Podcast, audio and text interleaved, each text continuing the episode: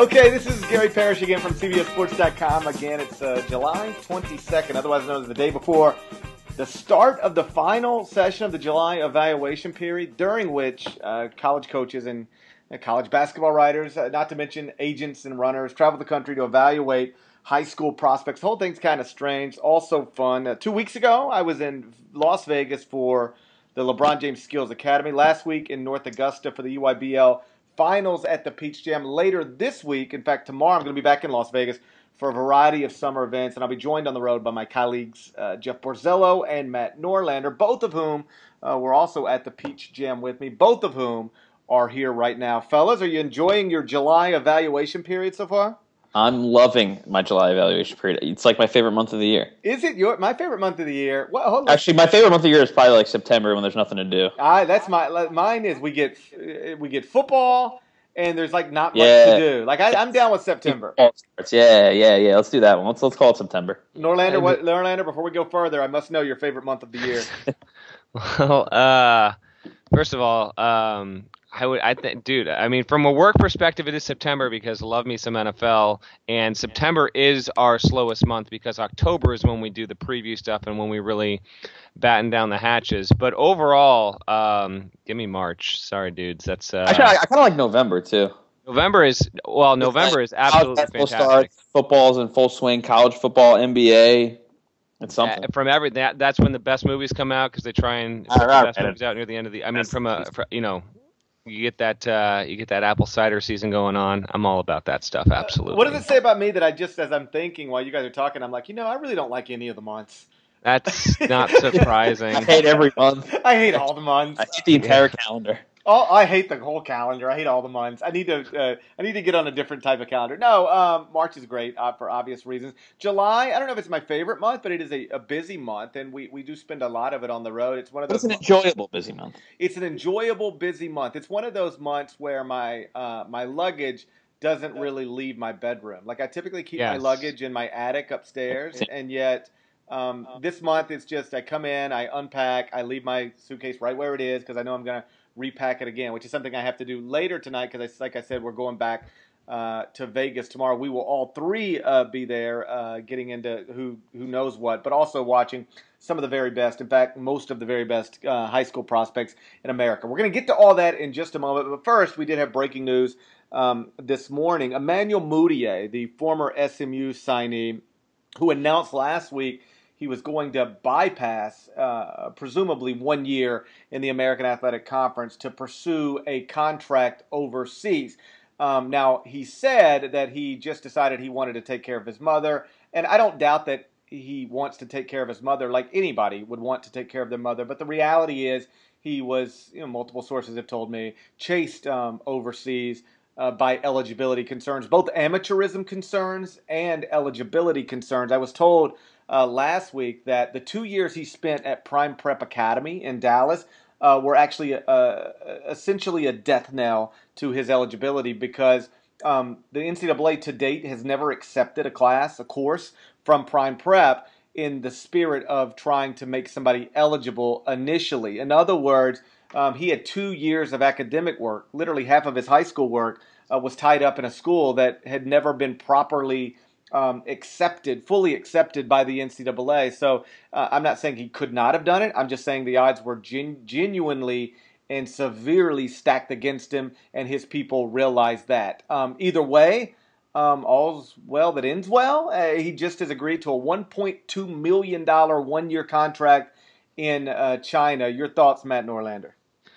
Oh, man. Um, I got a few of them. One, the money hasn't stopped rolling in. I mean, our friend Evan Daniels with with Scout, you know, he's reporting naturally. Uh, this is only the start. He's in talks to get a shoe deal of some sort. So from Mudiay, he goes honestly over the course of two and a half weeks of thinking that he's going to be playing college basketball at SMU and making no money to having his life completely turned upside down. He's going halfway across the world.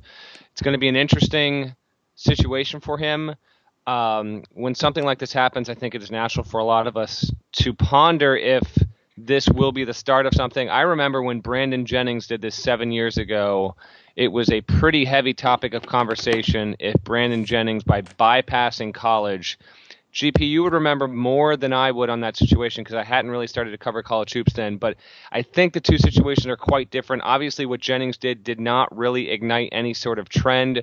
I hesitate to think that this will either, but uh, you know, let's take note of the fact that we are closer now to the NBA, in my opinion, going to a minimum of a of a two year um, separation from high school for players to to be eligible to play in the NBA. I think that's going to happen in the next two or three years there might be some sort of connectivity with that. Um, but I also think that when you're paying a kid like Mudiay $1.2 million, it's because he's a 6'5, really athletic, talented point guard. You don't get a lot of those. I don't expect Chinese teams, European teams to be offering more than a million per year to any high school player that's even top 20 to come out. You might get one a year in this kind of case. So I don't expect over the next five years there to be you know one or two Emmanuel Mudiay's per year. But regardless, it's really interesting uh, to see how he thrives or doesn't. We'll see how he performs, and then obviously he's going to want to put his name into the uh, the draft pool next year. Well, I, I, I, talked to uh, you know a couple of NBA scouts this morning, and they said that you know the Chinese league isn't great, but the expectations for American players is extremely high because each team can only have two Americans, and they all make around a million a year. So.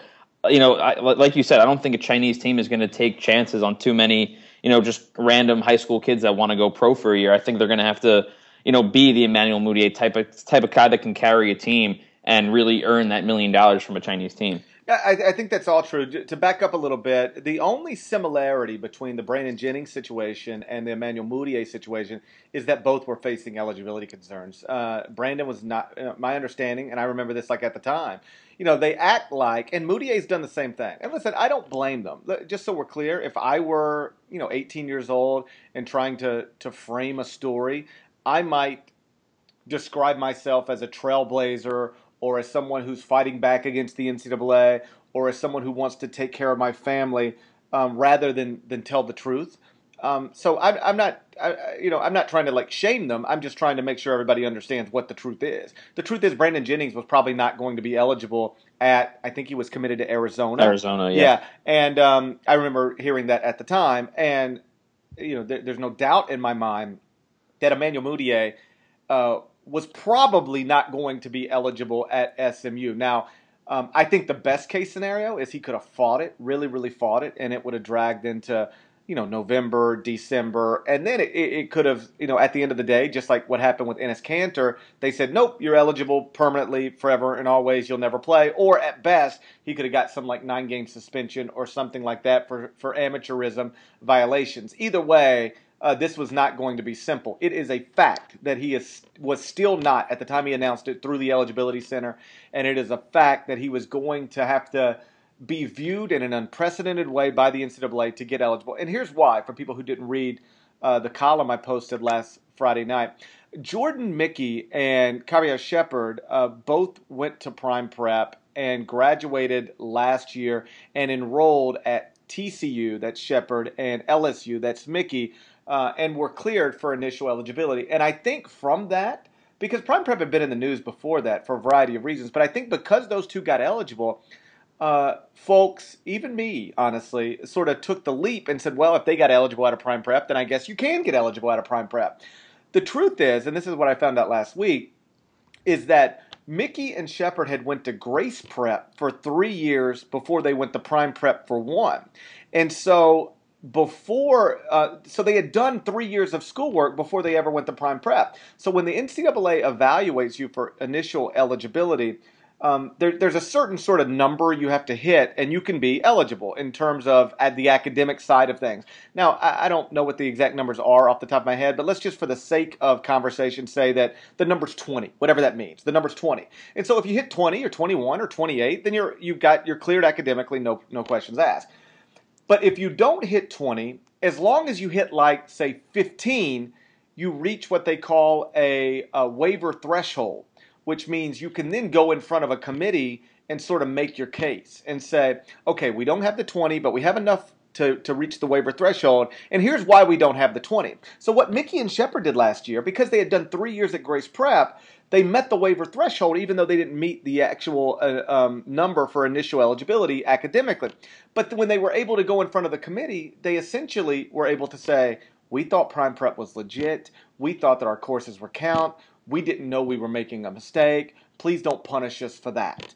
And the NCAA said, okay. They showed the NCAA showed um, uh, some uh, common sense and said, okay, we're not going to ruin these kids' college careers because of adults running what a lot of people believe is a scam school.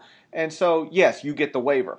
The problem for Mudiay is that he did two years at Grace Prep before doing two years at Prime Prep.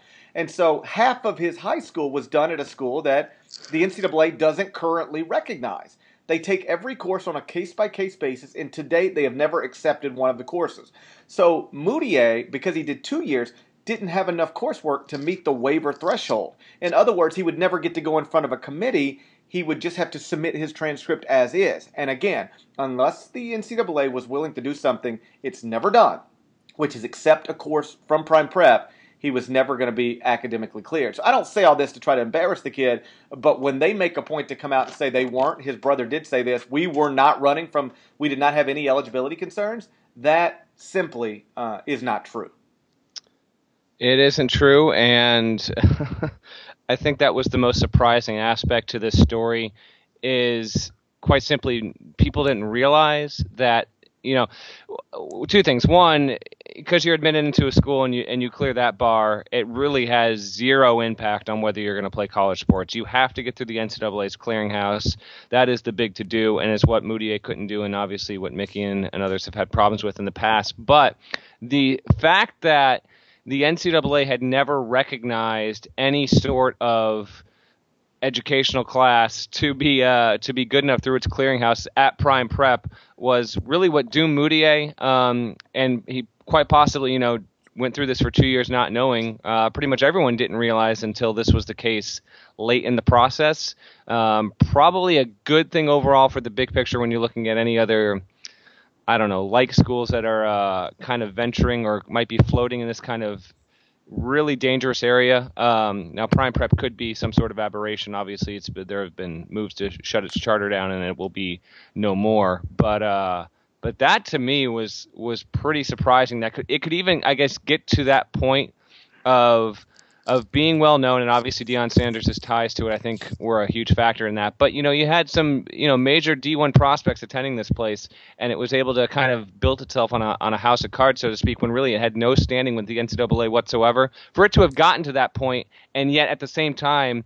Most everyone rea- did not realize that it uh, was running up against a brick wall with the NCAA's clearinghouse. I think is a is kind of a startling and surprising issue. Borzello, here's what's funny: is last Friday, um, you know, as I'm, I'm, you know, you you talk to one person, and this is uh, honestly one of the great, one of the reasons that we do spend so much time on the road during the July evaluation period is you get into conversations with people you would never actually get into conversations with. It's just sort of informal conversations, and you hear something, and then you bounce it off somebody else, then you bounce it off somebody else, then you bounce it off somebody else, and suddenly you've got some, you know, what was, uh, you know, very real and important news about about the Emmanuel Mudiay situation. And so somebody told me last Friday, they said, dude, like forget like trying to get a source here or a source there. Call the eligibility center. Call them as if you're the parent of a recruit. Ask them about Prime Prep and get them to walk you through it. And so I did that. So I called the NCAA eligibility center, got on hold just like anybody else would, and this this this woman uh, took my call in the order that it was received, and she said, um, and I said, listen, I uh, I have a son. He's a um, high school athlete was thinking about transferring to Prime Prep and was just wanted to make sure it's it's it's cool in your guys' eyes that you know if he does go on to be a Division One student athlete, it won't be an issue, so on and so forth. This lady, now you have to understand what the eligibility center is. It's like, you know, 60, 70 people in there just basically running through transcripts. They're not all like, you know, in the know about, like, they don't know who Emmanuel Mudiay is necessarily, you know? that. And this woman that I was speaking to, she, she fell into that category. She had never heard of Prime Prep. She did not, she wasn't familiar with, it was, became very clear to me she was completely unfamiliar with everything.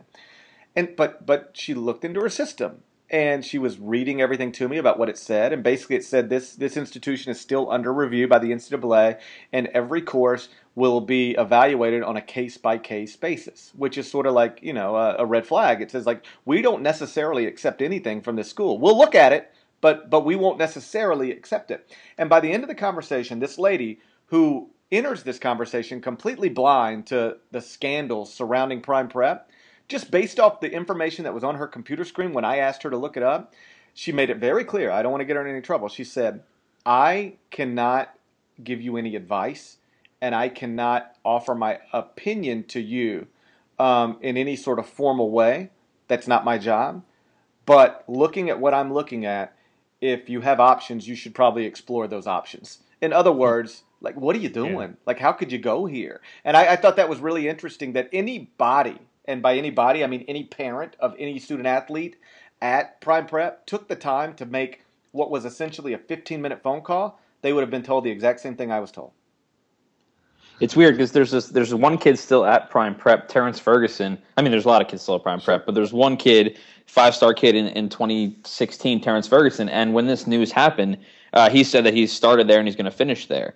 And I know that there are some colleges recruiting him that are trying to get him out because they know that if he commits to their school, he's going to have trouble getting into school.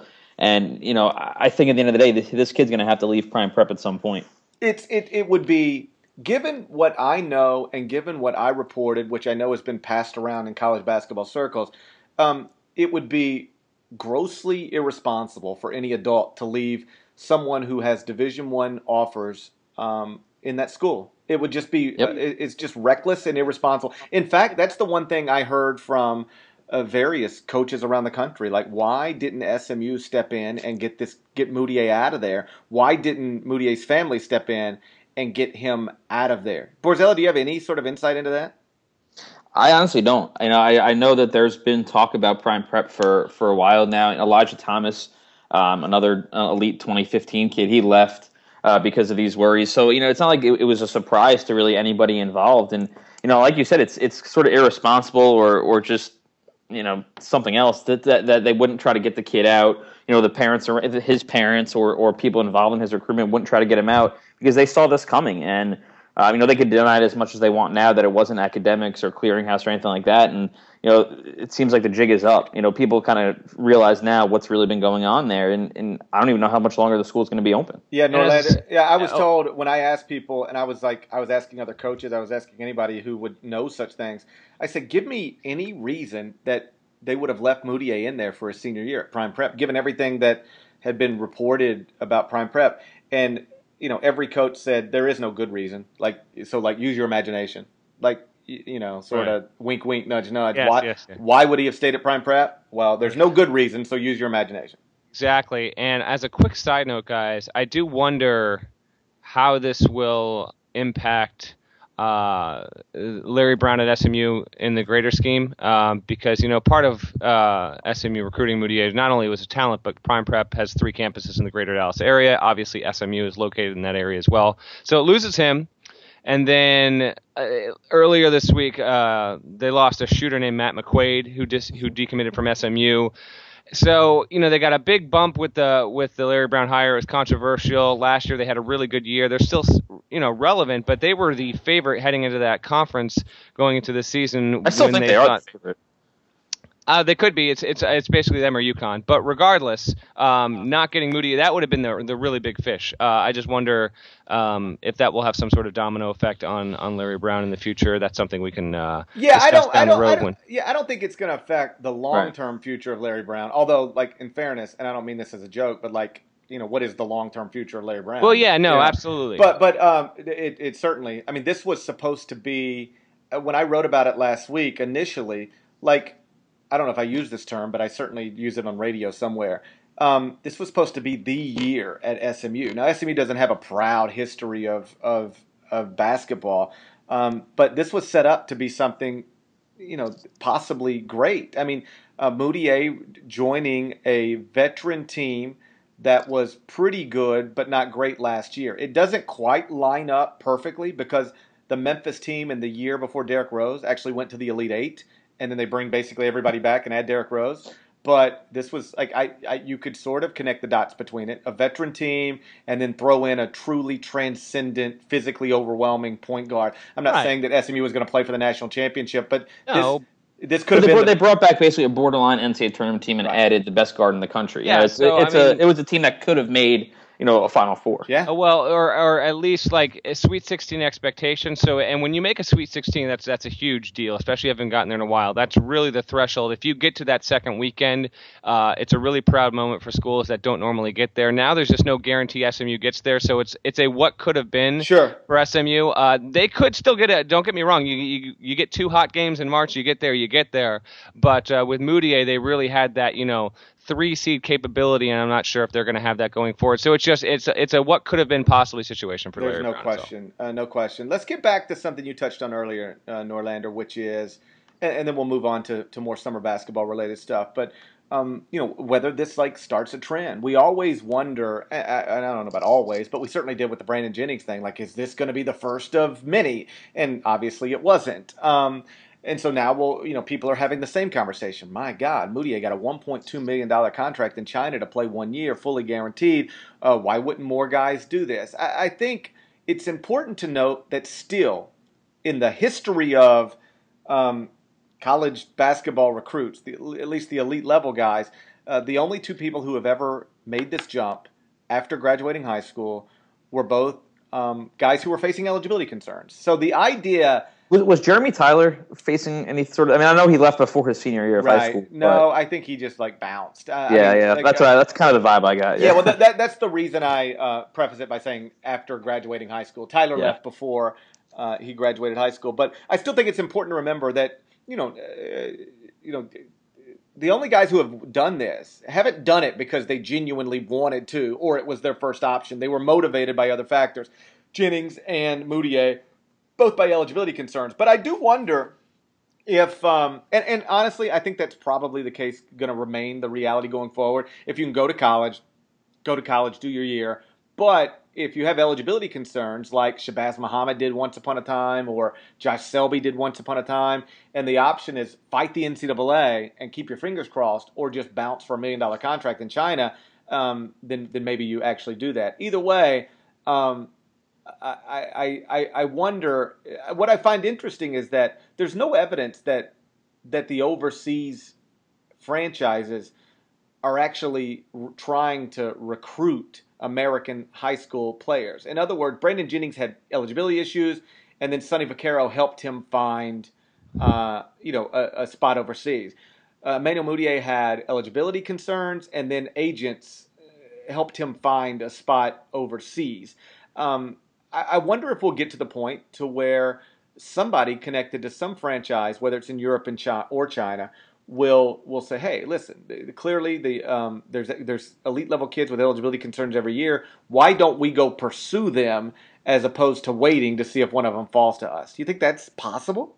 I mean, I think it could be. There's actually it's actually funny. Me and uh, uh Sean Farnham were interviewing a, a high school kid in Atlanta last week, and uh, we were just kind of talking, in, and Farnham brought up how Mudiay got a you know seven figure deal, or what was rumored to be a seven figure deal, and the kid didn't know about it. And he's a he's a top ten kid. And then we asked, you know, would he ever think about it? And once he found out that it was a seven figure deal, perhaps a shoe deal, you can almost see the wheels turning in his head. And I don't I don't think that it's going to start some sort of big trend, but I think that you know.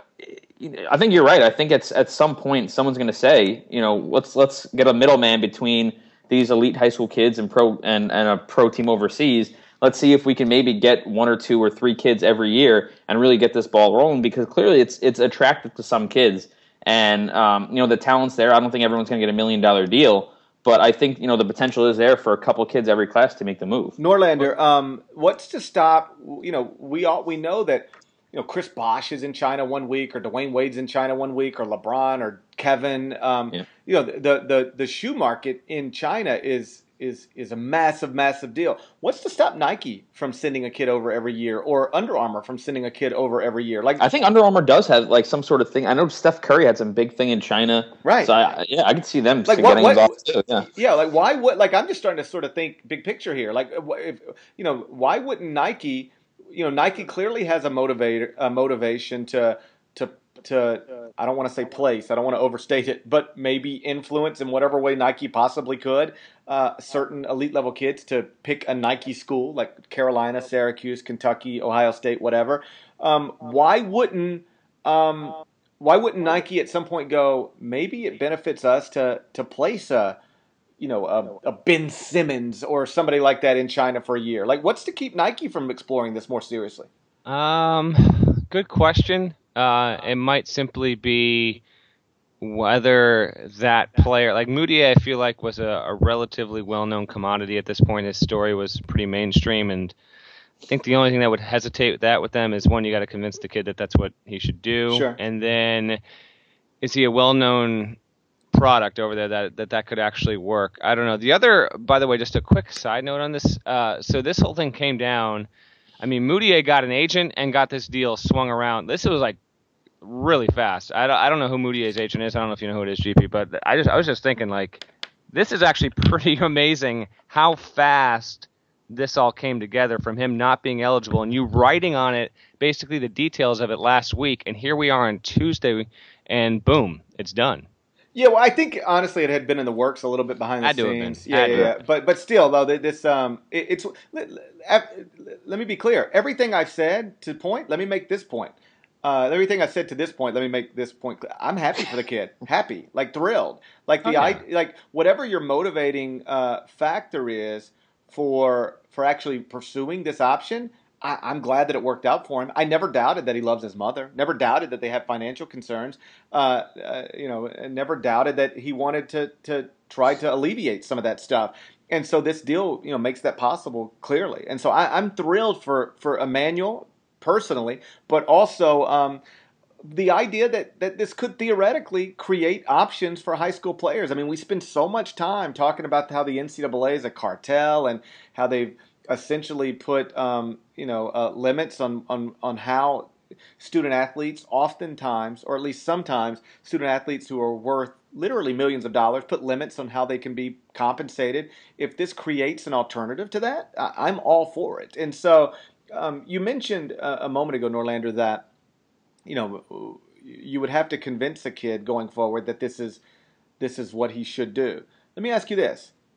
Why isn't it what a kid should do because if you I think sometimes sports are interesting when you when you remove the sports aspect from it and and stop thinking about it in the way that we traditionally think about this stuff and apply it to real world um, to a real world situation. In other words, let's say you were a journalism student and you had the option to go to journalism school for a year or take 1.2 million dollars and go to China and and basically study journalism full time and not have to study other things that you're not interested in we would all do it, right? I think everybody would do it. It would be a no-brainer. You would go, why would you go do something for free and and take an English class and a history class and an algebra class on top of it when you can go over here, possibly get better training, certainly not have to deal with all the other academic stuff and get 1.2 million dollars. In real world terms, it's like a no-brainer. Like we would, but in basketball terms, it seems like it's a little more uh, of a conversation. Why? Why wouldn't a kid want to do this? All right, here here are my here are my theories on it. One, they grow up for eight, nine, ten years playing with the same kids. They've got friends. They've got a social circle. They're going to leave that entirely. They're 18 years old. They're going halfway across the world. That is a huge culture shock. They often, they often let me stop you. They often go halfway across the country and leave their friends anyway, and they bounce, they they do yeah. they do, but they're still going to see a lot of those kids in the college atmosphere and environment. Whether it's guys they played against that they're going to be part of the same recruiting class, they do. But I think it's just like you're totally going to somewhere where you're not going to know anyone. Plus, you've got the parent situation maybe sometimes they're going to push back on that. Also, I would say that the overseas development culture hasn't proven to be better than what colleges can offer. I think that's a worthy debate to have. Why do you say that? And there's just no precedence. I'm not saying this can't work, but we just basically don't have a pool of 20 to 40 guys that have done this where they can look back and say, yeah, look at this guy, this this guy, this guy, this guy, and this guy. They all did it. They were successful. So it's just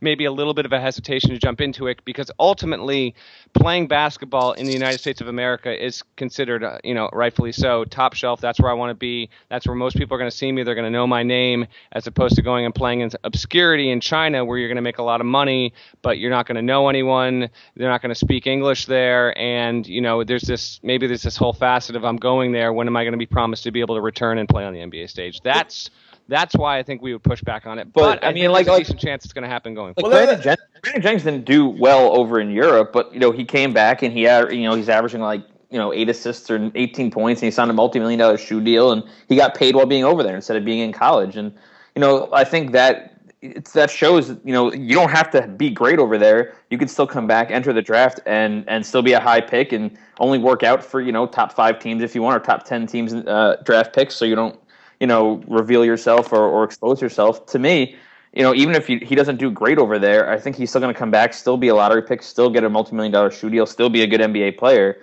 Um, to me, the, I mean, I guess there's risk, but I think the risk is sort of overblown. I told somebody this um, last week. Brandon Jennings is the best thing that ever happened to Emmanuel Mudiay. Here's why: if he go, if Mudiay goes to China and kills it, like he will, he'll be the number one pick in the draft.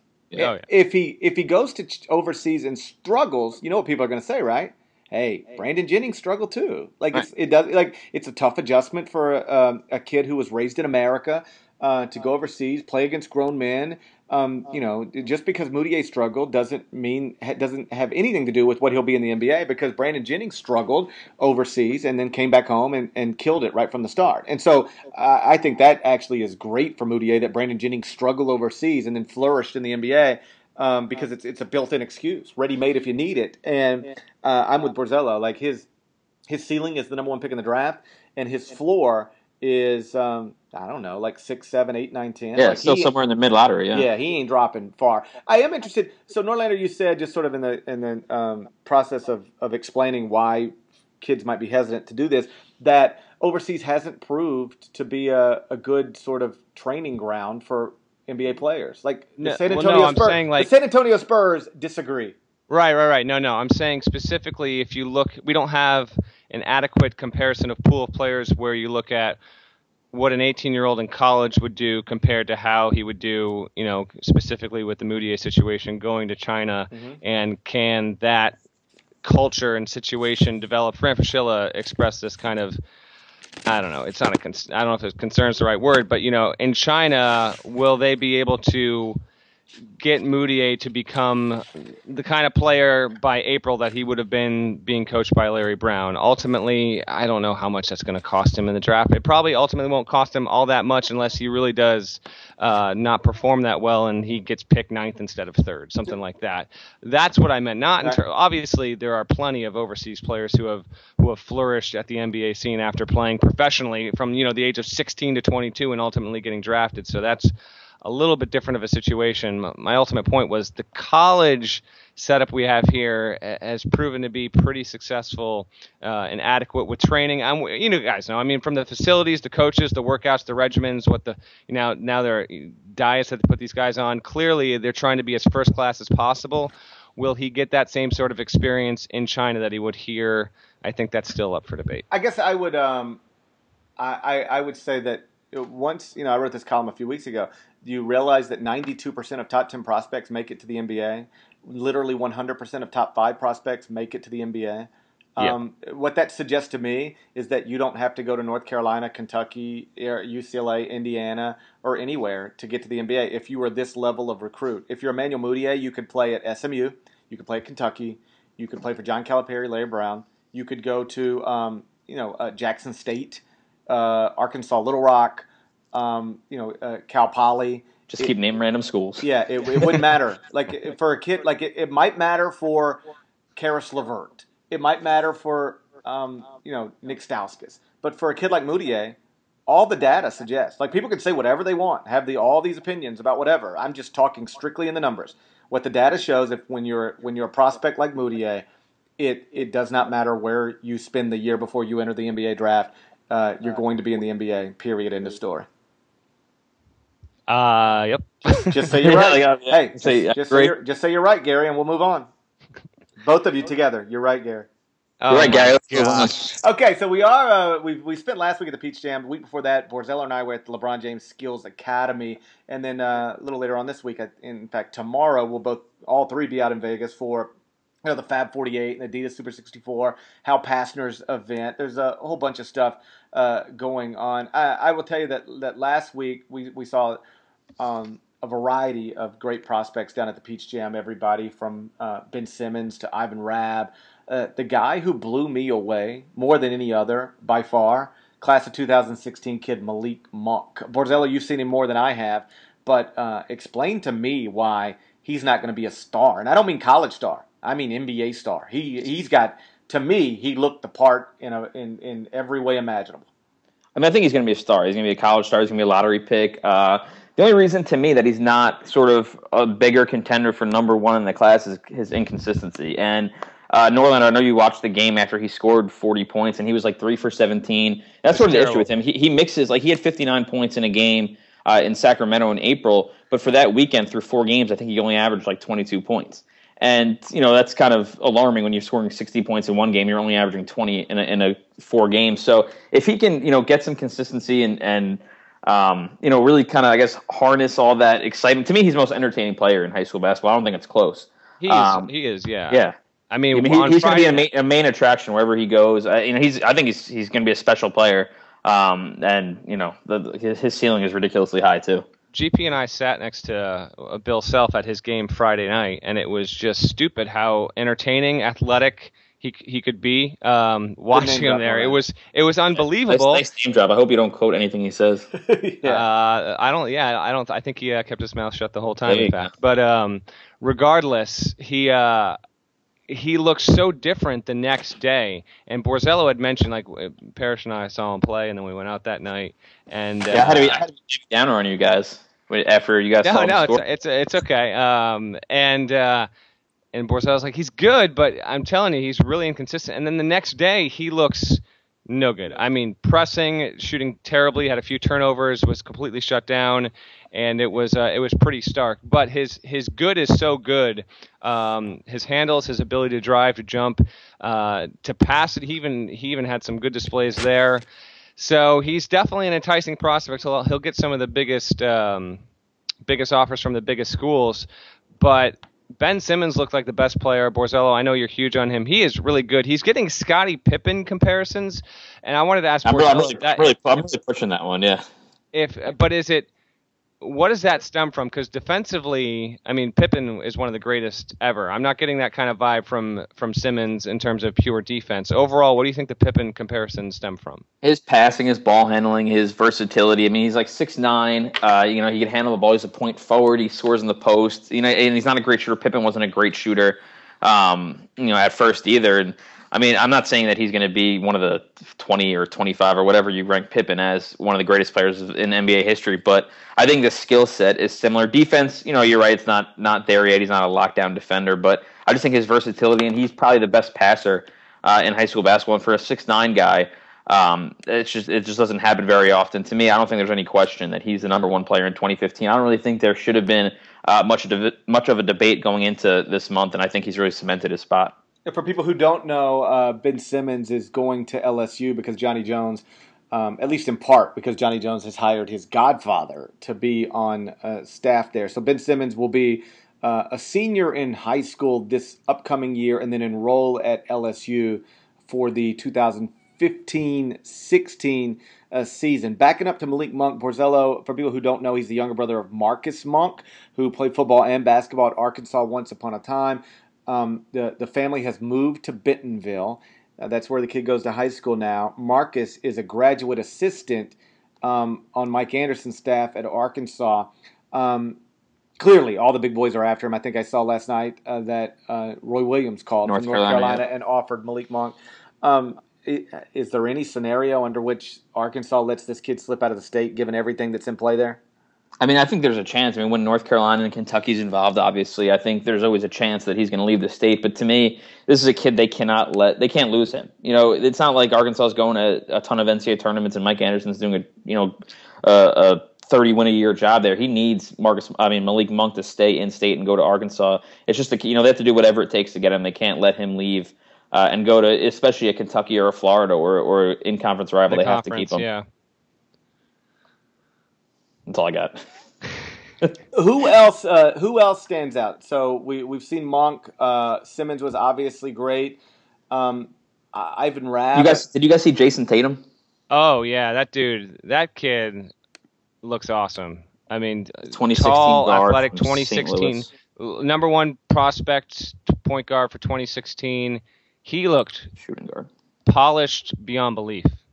Yeah, he's got like a pro skill set offensively. I think he's got the most advanced um, scoring arsenal uh, of any guard in the country, regardless of class. I think he's number one in, in 2016. And um, yeah, his recruitment wide open, but uh, I, I, he's he's special, and he was playing with 16s.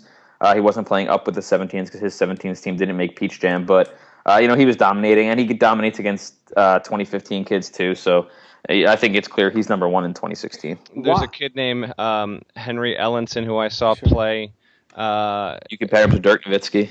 Did not compare him to Dirk Nowitzki, but unfortunately, a number exact of coaches Quote from you, he's like Dirk Nowitzki. No, that's uh, that's completely erroneous, but uh, but good job there, Borzello. So I saw him play. A couple coaches did compare him to Nowitzki, which is completely unfair and really not that realistic. But he can pass the ball extremely well. The interesting thing with him is he's a 2015 kid. His brother was at Minnesota, decommitted, just went to Marquette. His brother will redshirt this upcoming season and be eligible which would be Henry's freshman season. So will Marquette get uh, a five-star kid? He's a top ten kid for next year. Really, I mean, six ten guy that was running the point. It was it, they was running ISO off the wings for him. Really strong player, really good passer. Uh, he's one that will. Uh, be interesting to track in terms of where he ends up because obviously a lot of big Midwest schools are after him. He's he's from uh, I think he's from what northwest Michigan somewhere. He's up he's up in that area uh, where his hometown is. So there's a lot of Big Ten schools after him. Him, Simmons, and Tatum were the ones that stood out to me more than any other players in terms of when I watched them. Uh, and Monk to a certain degree, but I was kind of you know dissuaded by Monk given his performance the next day. But it was Henry Ellenson, Jayson Tatum, and Ben Simmons were the ones when you watch them, like it was clear how different their games were from everyone else. But that said, I mean, Gary and Jeff, you guys saw a lot. Like, there's this kid, what, uh, Caleb Swanigan, who's a big house Swanigan, player. Yeah. Swanigan. Um, he's being recruited by a bunch of big boys. I mean, he's a huge dude, but uh, relatively in shape. Um, he's another one that stood out. There were. One of the, I know the that 2015 is not a great class.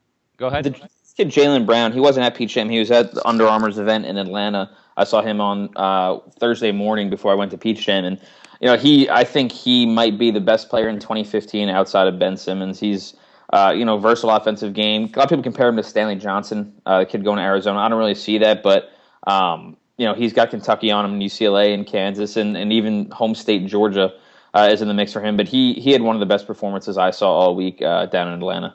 I just want to ask a quick question for you, Borzello. So uh, in your opinion, who are the top five 2015 kids? And Ben Simmons, I know you got as number one. He's committed to LSU. Are, are the guys that you would have two, three, four, and five? Are they all still uncommitted? Uh, let me think. I would go. I would go Simmons. I would go um, Jaylen Brown, who's uncommitted. I would go. I would have. I mean, Ivan Rabb's uncommitted. Malik Newman's uncommitted. Cheick Diallo's uncommitted. Diamond Stone's uncommitted. Like if anybody I would have in the top ten Wow. Or top okay. five is uncommitted besides Ben Simmons. I mean, the, the next guy on the on the list that's committed is Ray Smith, and he's like a top twenty ish kid. He's going to Arizona, but I mean, the the cream of the crop is still available. And Thon Maker and Josh Jackson, two top five kids in 2016, might reclassify. Both of them are also uncommitted. So there's still a lot of moving parts in the class. Borzello, can Cuonzo Martin in his first year at Cal grab Ivan Rabb from Oakland? I mean, they have a better shot than I thought they did uh, about two or three months ago. You know, they they really made a a push for him as soon as he got hired. And I mean, at, at the time, I thought it was somewhat unrealistic. I, you know, most people thought the Oakland Soldiers connection to Arizona was going to, you know, put him, head him, bring him to Sean Miller. But Cal's made up a lot of ground, and I think they're kind of squarely in the mix for him right now. All right. Well, I think we've done this long enough, particularly for a middle of July a day. So let's wrap this up. I appreciate you guys. Uh, uh, being here at CBSSports.com, listening to the uh, podcast, reading what we write, interacting on Twitter at least most of the time. Remember, you can subscribe to the Eye College Basketball Podcast on iTunes. Uh, so make sure you do that. It's the quickest way to, to get your hands on the latest uh, podcast. So go, go, subscribe over at iTunes because it's free. And uh, I would say we'll talk to you again really soon, but I'm not sure if that's true. But we'll talk to you really. we'll talk to you uh, again at some point. I promise that. Take care.